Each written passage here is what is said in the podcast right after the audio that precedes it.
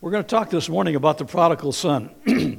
Everybody knows the parable about the prodigal son. How many of you do not know the parable about the prodigal son? I figured everybody knows it. You notice that we do things differently when we read the Bible in this church. We read it slowly, remember? We take pictures. You're going to take pictures this morning. You're going to ask questions this morning. You're going to look for attitude this morning. You're going to do some digging with me because we, we slip by some of the most important portions of Scripture, and especially one that Jesus used as a parable. Parables are a story. The story of, of the prodigal son is not a true story, it's a parable. It was designed to open up our eyes to make us see. So we're going to go to Luke chapter 15. I'm going to read the entire passage from verse 11 through 32. We'll stay in that whole area of Scripture. We'll go back in and out of different verses. But I need you to get the overall view, and then we'll start taking it apart little by little. Amen? Are you there?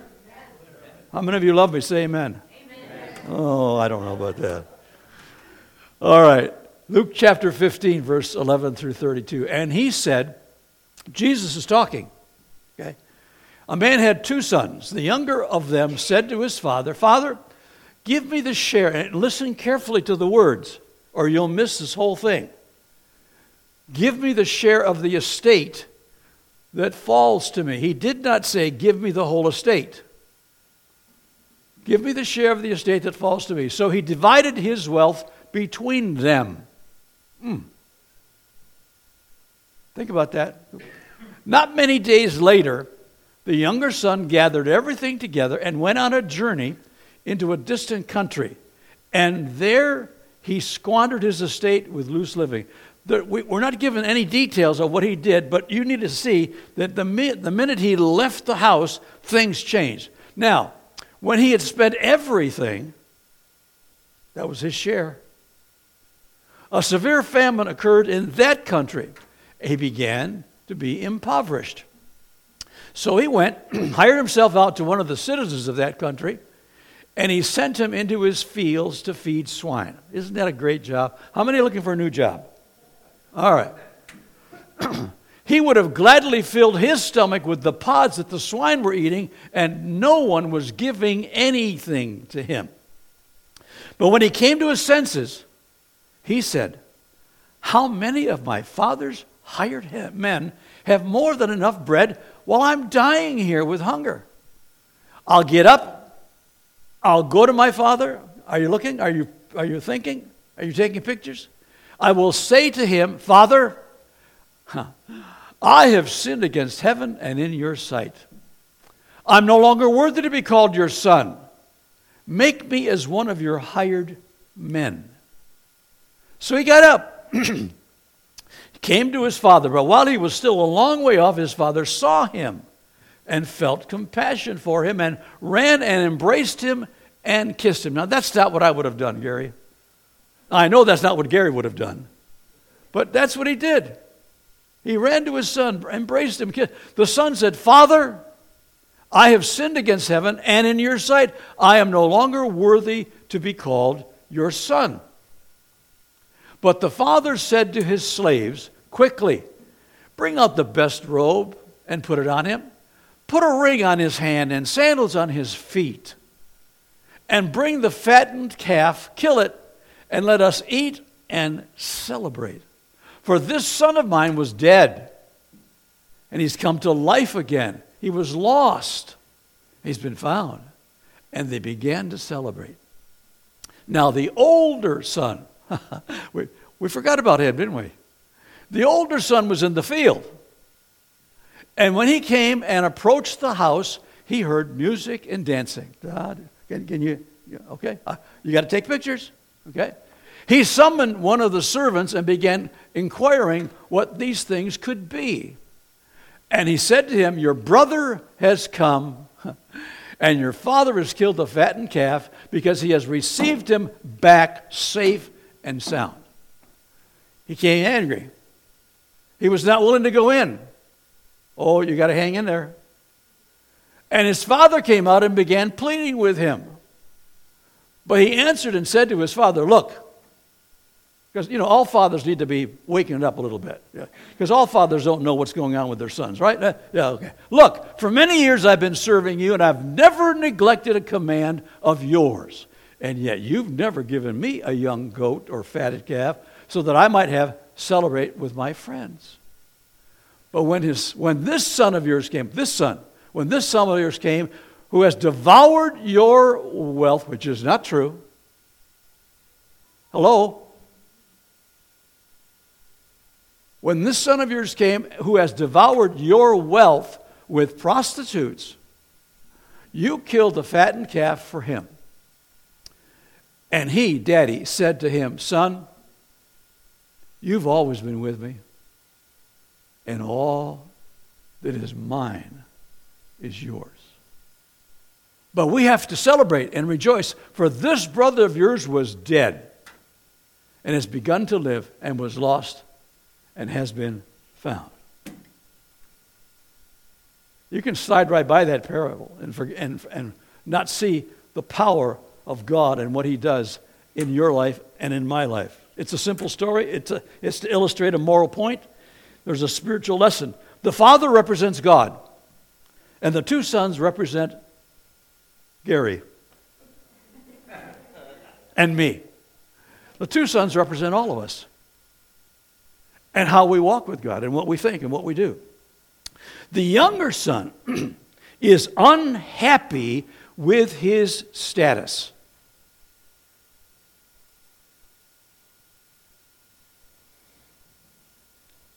I want to leave the nest. I don't like it here. Nobody here has ever said that, have you? Nobody's ever grown up in a situation where you're going, oh, I can't handle this anymore. I just got to get out of here. None of you have ever gone through that. I know. He's unhappy with what's going on in his life. I want to leave the nest. Why?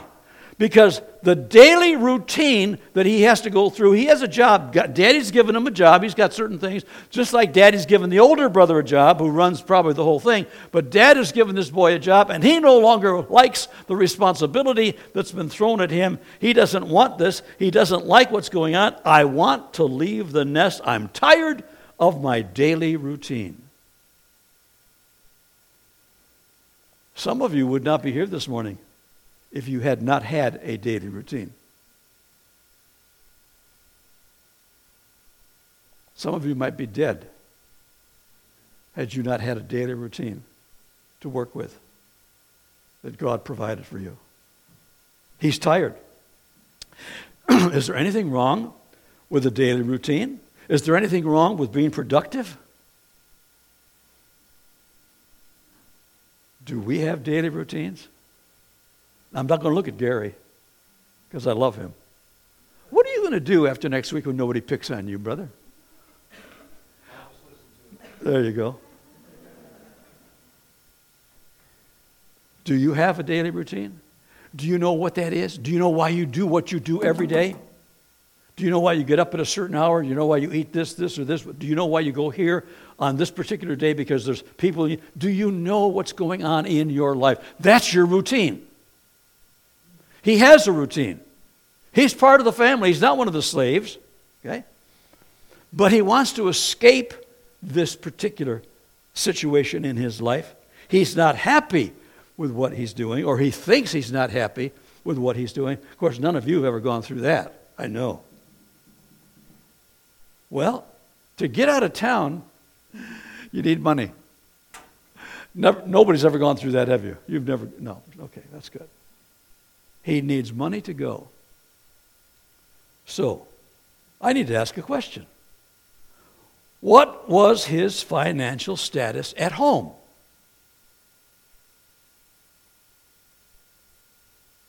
Can I run that by you again?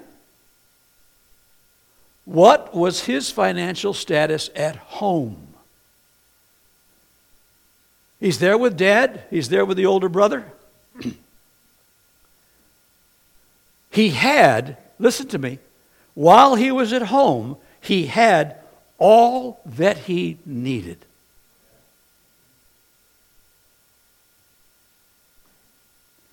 I don't know what you've gone through in life, I really don't. I don't know whether some of you left home early in life or because you needed to get out. I understand that. But while you were there at home, what was were you missing anything? Some of you may have been missing some things. Maybe your growing up period wasn't very good. I understand that. But in this parable, this young man was not let, was not without anything. He had everything he needed while he was there at home. He was there with dad, and dad represents God. And if you're at home with God, you have everything you need. Somebody better say amen.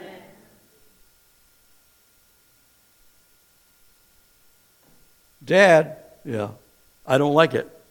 What don't you like, son? Well, I, I don't like the routine anymore. I just don't like telling servants they got to do this, telling servants they got to do that. I don't like seeing my older brother getting all the blessings and all. I'm tired, Dad, I'm tired.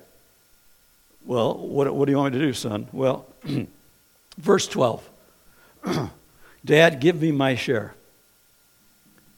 Give me the share of the estate that falls to me. Understand the principle of the estate and leaving your estate to your kids in the Bible. Okay? Daddy owned whatever he owned. The older brother gets the biggest share, the firstborn. Am I right? You understand Scripture? The older brother gets the biggest share, he gets the blessing, so to speak. And the younger brother is going to get a share. They're not splitting this three ways. When you're living in the presence of God, you've got everything you need. Dad, give me my share. So he did. Okay. Question. I have a lot of questions. How far will your share take you?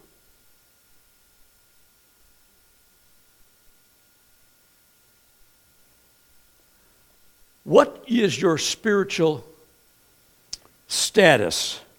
Look at it, look at it as a financial thing for a moment, a bag of money.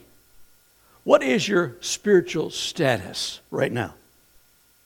And if you walk away from God, how far will that take you? Not far. He doesn't realize this. He's the younger son. He's only got personal things in mind. And he, he needs to learn some lessons. And let me tell you something, he's going to learn lessons like he's never thought before. I don't want you to have to learn those lessons. I want you to understand who you are in God. I want you to understand He's dad. He's got it all. And if we're going to walk with Him and stay with Him, we will have everything we need whenever we need it. Someone say amen. You need to know that now. That if you walk with God day by day, I didn't say you were perfect. The only person perfect beside me is, is Gary. And there's question about that. He's not talking about perfection. He's talking about walking with Daddy, walking with your God, believing Him, believing that He is God, believing that He's forgiven you of everything. No matter what it is, you've come to walk with Him and you have everything you need. That's what you're looking for. Kid doesn't want it. So, dad, verse 12 says, Okay, I'll give you your share. Now, verse 13 is on the wall. and, and in one verse, from the start to the end of one verse, a whole thing's changed. His whole life has changed in one verse. Not many days later, the younger son gathered everything together, went on a journey into a distant country, and there he squandered his estate with loose living. One verse, and he's down the tubes. One verse, and he's lost it all. If you walk away from your heavenly Father, I have a news for you. You will lose it all like that. You need to decide. It's not my decision for you. I can't make you do anything. God doesn't want to make you do anything, He wants you to choose to live for Him. He blew it all in one verse. He blew every. How do you blow everything? Well, it tells us he went to a distant country, which means he was out of sight of the family, but he's never out of daddy's sight. Hear me. I don't care how far you think you're going away from God, you will never be out of His sight. He will see you. He will watch over you. He'll do like this once in a while. And you go, ah, ah, ah, until you find yourself in the pig pen. He spent it all. I don't know how much God gave him just to share. But when he had spent everything, a severe famine occurred in that country, and he began to be impoverished. Have you taken any pictures? I think you need to take a picture. Do you remember what he looked like when he, went, when he left home? He went out and bought a brand new Camaro convertible. That's what I want. If God wants to give me a car, I want a Camaro convertible, okay? Burgundy. You know, just, he put his golf clubs in it, his tennis racket in it, you know, his luggage. Take a picture of him when he leaves home. Now take a picture of him. Where's your Camaro convertible now? Where's your nice clothes now? Where's your reputation now? What did he look like when he left? Did you take a picture? What does he look like now? That's what loose living does to you. If you listen to, the, to, and you know me by now, you know that I don't carry a big hammer in my, in my hand to hit you over the head with the gospel. You know that. The gospel is powerful enough without me doing, trying to do that. I can't force you to live for God. It's not my job. It's not my job. But as you read the Word, as you go through it, as you study it, something needs to light up in you that you get a visual of what's going on. He's homeless, verse 14, 15, and 16. He's homeless. He's got no money.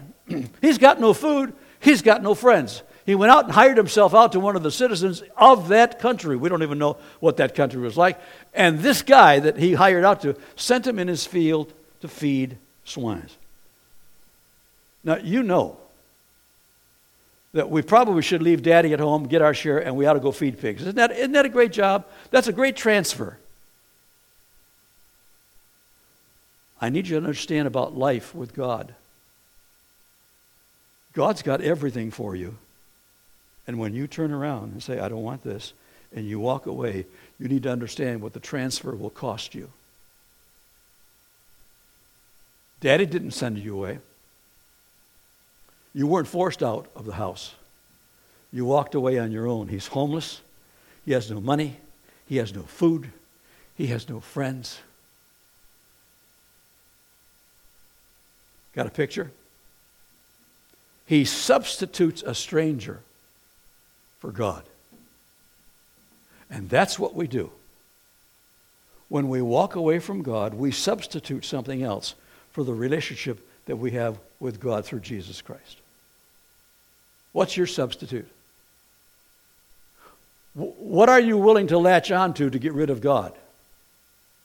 And will you be happy when you've gotten rid of God and latch onto this substitute. Okay? Bad company. Well, you know I like to take pictures before and after. There's a scripture that I'm, I'm going to just read it to you because I have it on my sheet. It says in, in Proverbs 22, verse 6 train up a child in the way he should go. When he grows old, he won't abandon it. What does that mean? Mom, Dad, hello? And those of you who are moms and dads, what about your moms and dads? And they're no longer here.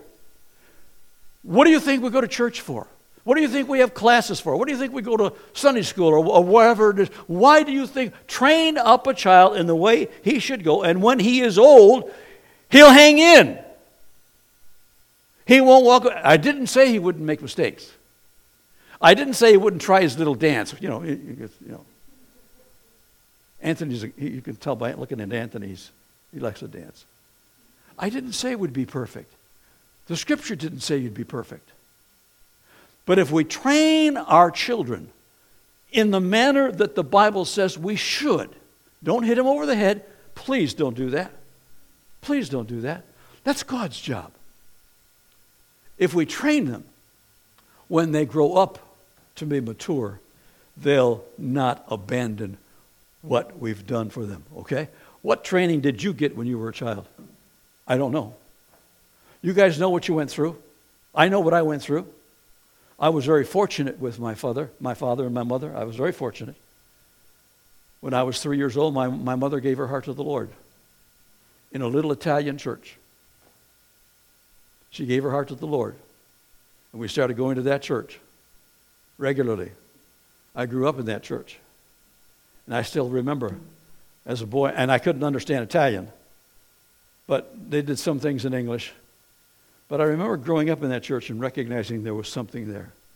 And I, I remember, t- to this day, I remember when I used to kneel down beside my bed, nine, ten years old, and pray prayers that a nine year old or a ten year old shouldn't have to pray.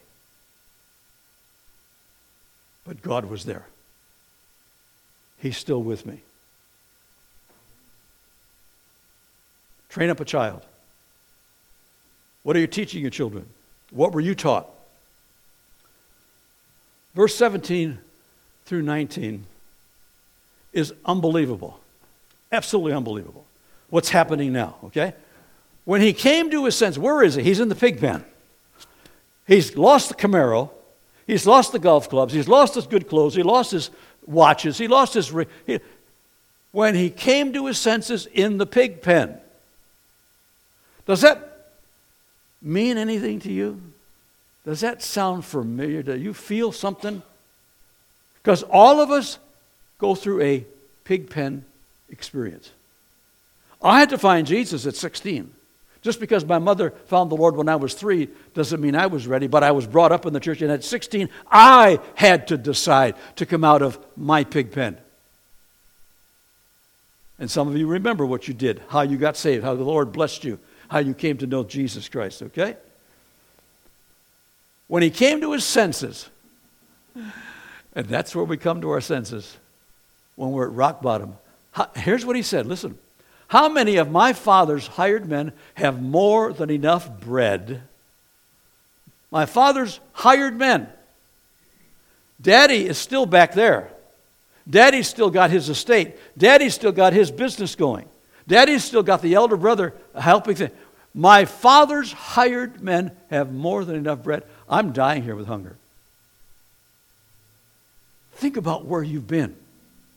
Think about where you've come from. Think about where you should be going.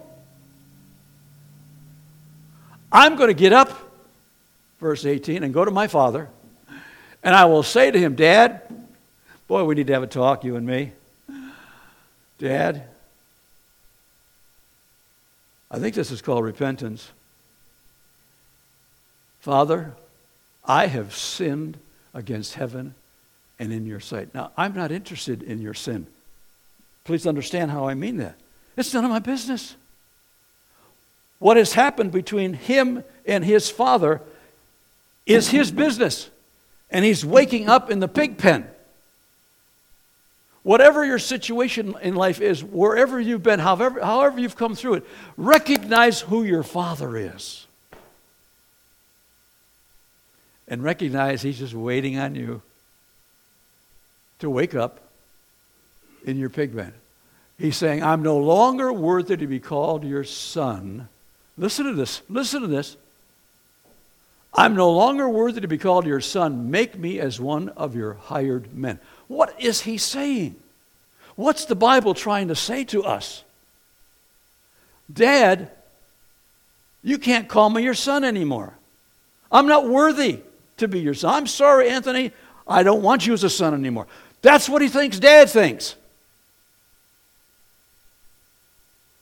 I blew it. You blew it so much, Anthony, that you think that I think you shouldn't be my son. That's what he's doing. He's practicing in the pig pen what he thinks he needs to say to his father, his repentance. Uh, hold that one right there. i have got five things I want to show you from the verse we just left. Okay? He said in that verse, my, my former servants, dad's hired men, they have hoagies anytime they want them. Anybody know what a hoagie is? You've got to come from the East Coast, right? You know what a hoagie is. It's a sandwich about this long. It's got salami and gabagool and provolone and everything else in it. Nobody's ever had a hoagie? East Coast? Yeah. What's the, who's, the, who's the company in town that sells these long sandwiches? Who? Subway or whatever. My, the hired men have enough to eat.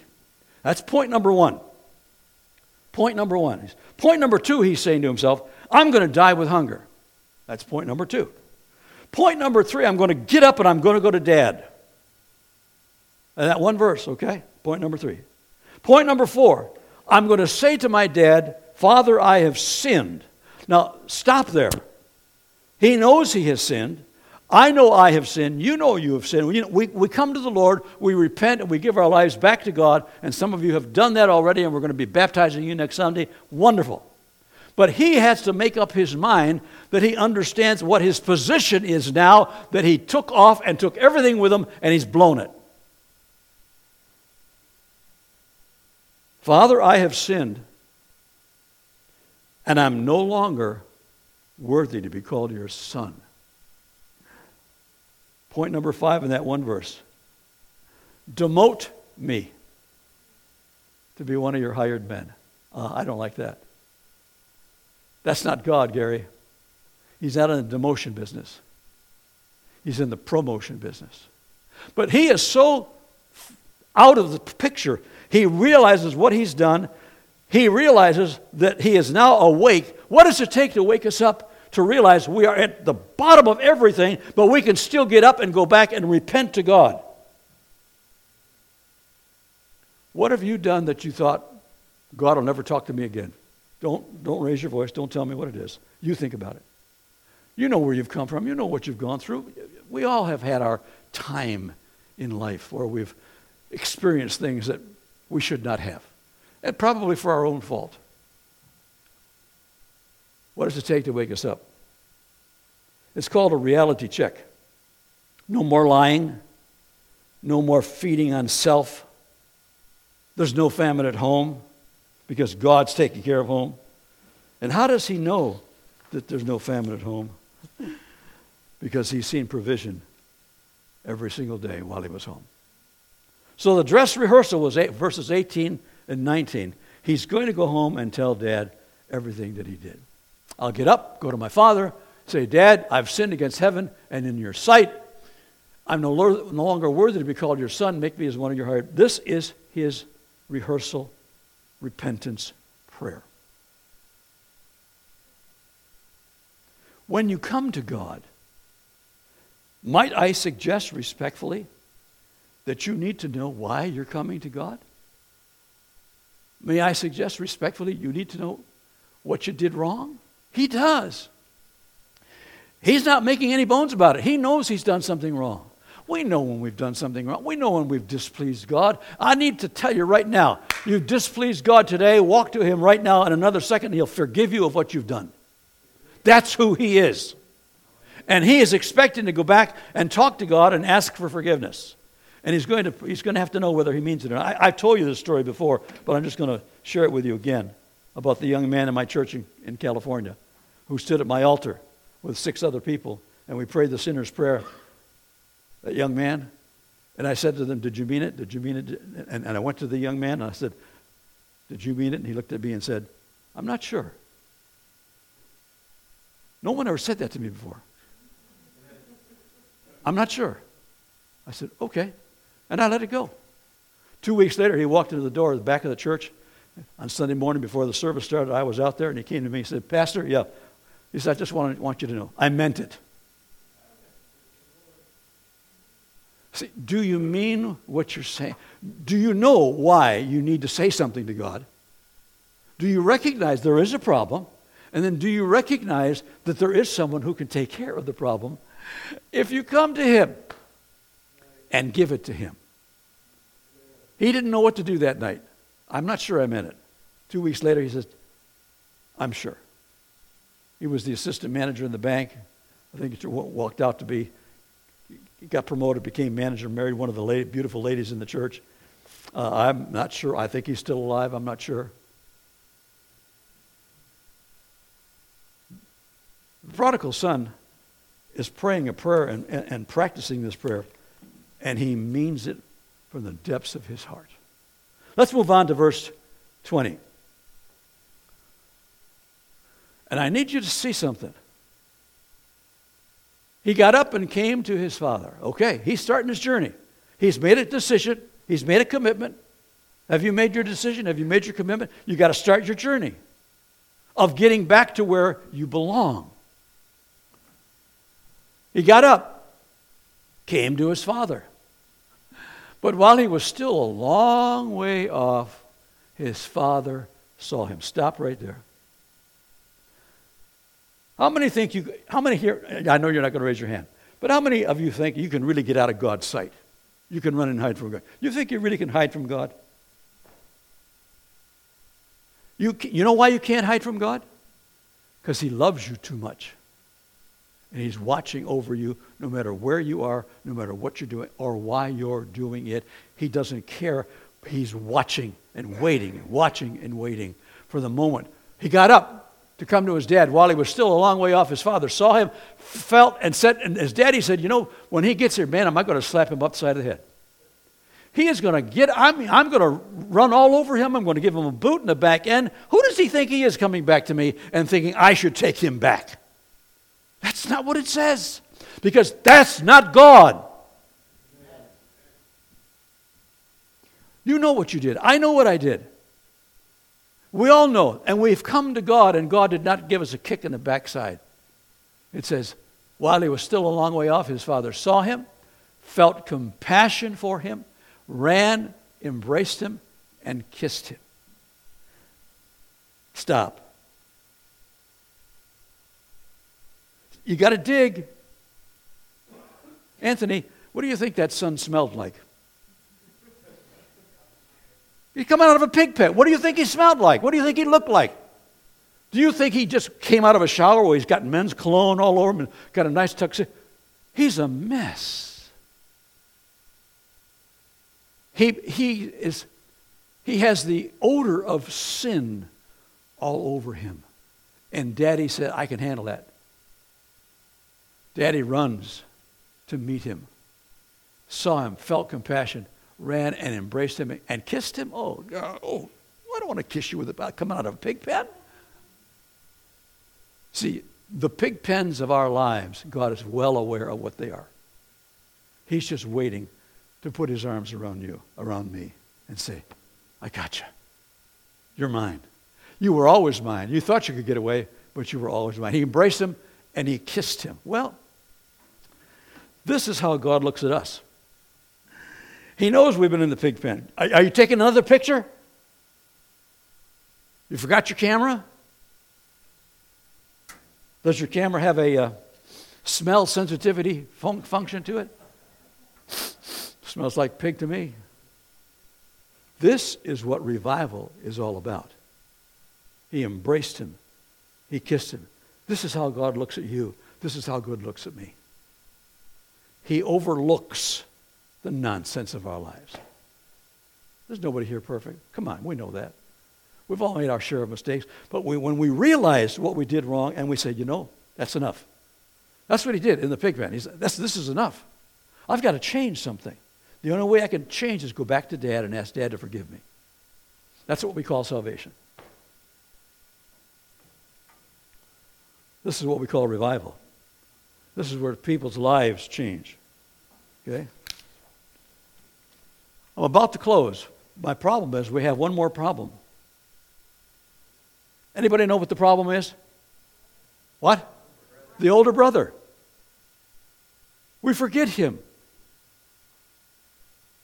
The older brother has a problem. Verse 25 through 32. Let me read them to you, and then I'll close with it.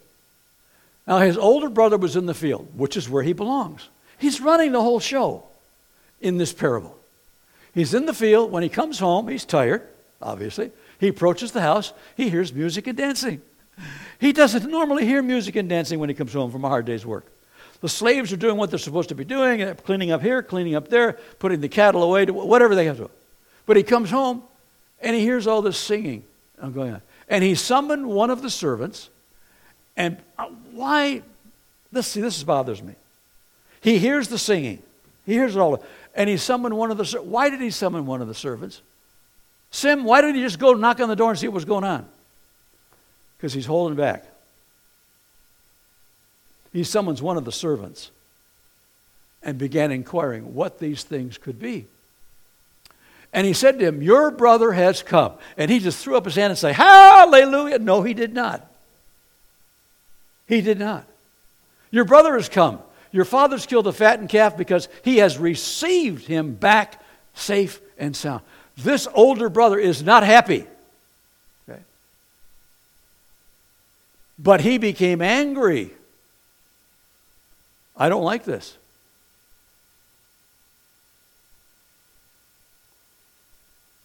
My younger kid brother's gone. He's been gone for a long time. We thought he was dead. I have a younger brother, 10 years younger than I. We thought he was never coming home. We thought he was dead. We, we you know, email, we didn't get, get emails anymore from him. All,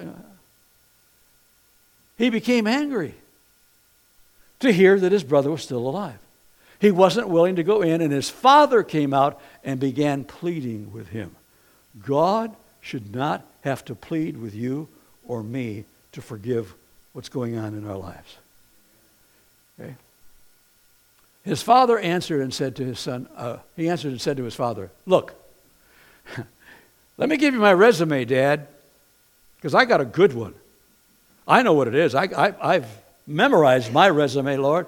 You, you, you need to listen to me, Dad. I've been here for so many years. I've been serving you. I've never. I, I, you, you can break your arm trying to pat yourself on the back. Been serving you and have never neglected a command of yours. Yet you never gave me a young goat so that I might celebrate with my. What is he? He's comparing the noise that he's hearing and the celebration that he knows dad is giving to the son. He's comparing all of that with what he's gone through as a hard worker, and he's never received a bonus. He's never had a party with his friends. Daddy never gave him the fatted calf.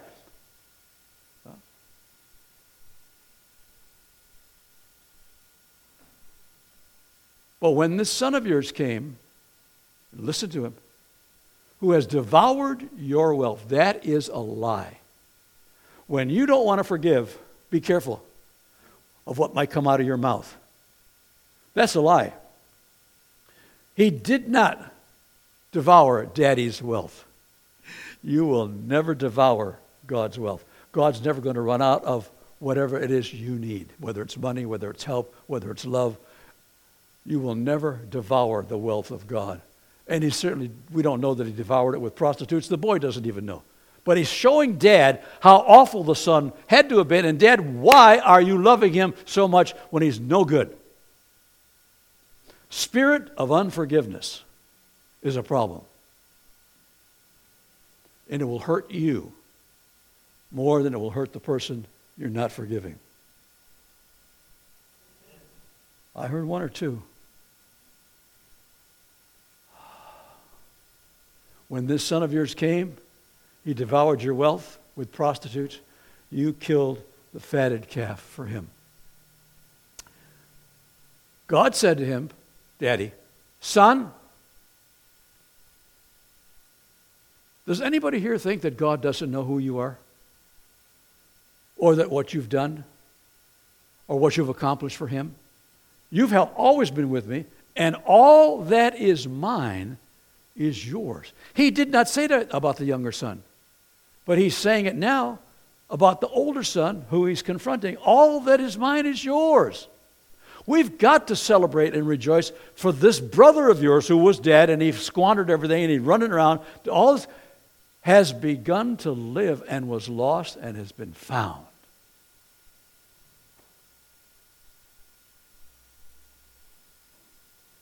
All that I have is yours.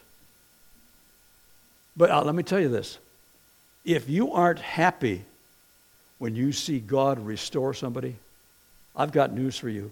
You will not get from God what God wants to give to you. Oh, I didn't hear one amen. Not one I heard.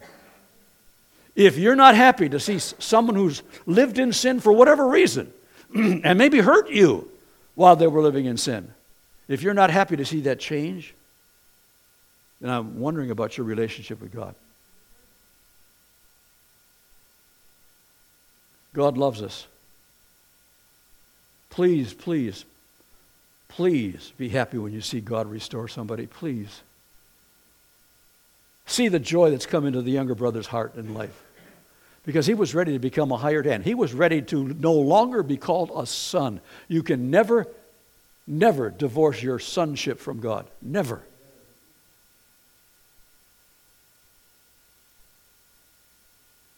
Be forgiving. The mess that the older brother saw could have been his mess.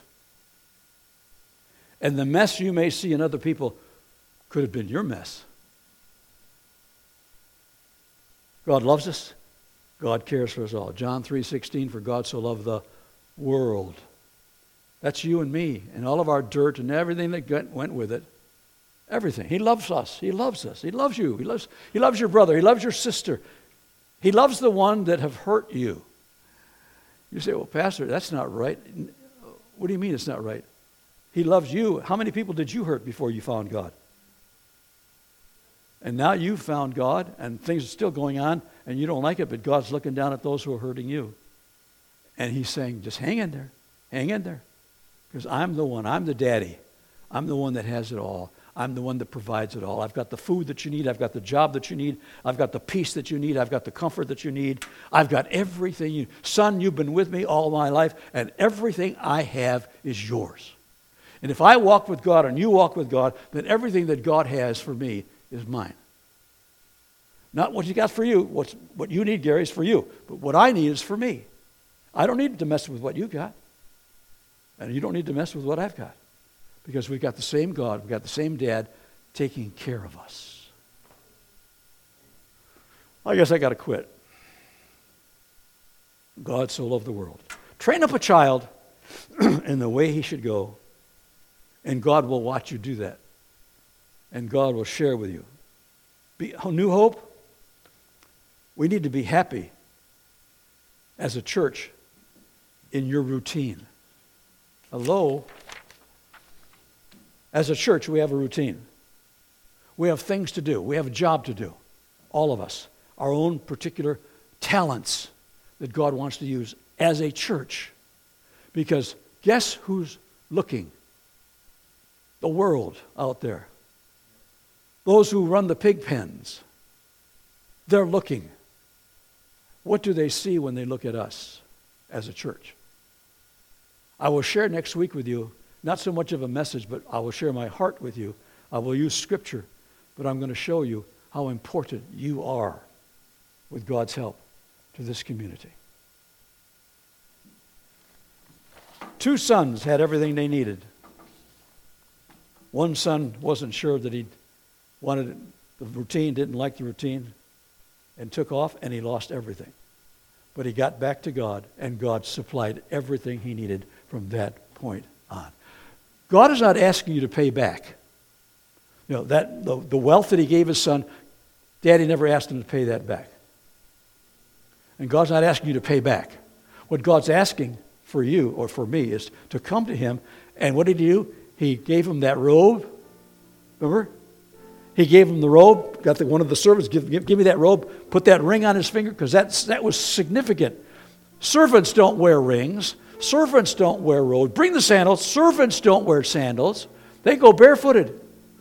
He took his son, who was absolutely lost, and covered him clean with the robe of righteousness. That's exactly what God does for you. That's exactly what he does for me. Amen? Do you love him? Is he good? Pray with me. Father, thank you. You're so good to us and we know it, and we don't thank you enough. But we're here this morning, Lord, and you've been good enough to let me share the word one more time. Help us to be happy when we see someone restored, no matter what they've done. Because if you've taken the time to restore them and love them, then we should too. And we'll pray for them and ask you to minister to them. If you're here this morning and what I've said makes sense to you and you need someone to pray with you, I will stay here after we close in prayer. You know that I believe in privacy. I just want to pray with you. I just want to help you. If you need to make a commitment to God, I want to help you. But you have to want that. Just like that son woke up in that pig pen and said, This is wrong. My life has been wrong. I need to get it right. And only God can help me. I want to help you. Father, I ask you to bless these good people. Strengthen them for their daily needs, for their daily responsibilities. But most of all, Father, put within us a love, such a great love for the lost, no matter who they are, no matter what they've done. Help us to be ready to reach out and say, Come on home. We've got a robe we can put around you, we've got shoes we can put on your feet. We've got a ring we can give you so that you be recognized that you belong. Let this congregation be filled with joy when someone comes to you. Bless us. Strengthen us, we pray. In Jesus' holy name. And everybody said, I'm going to stay here.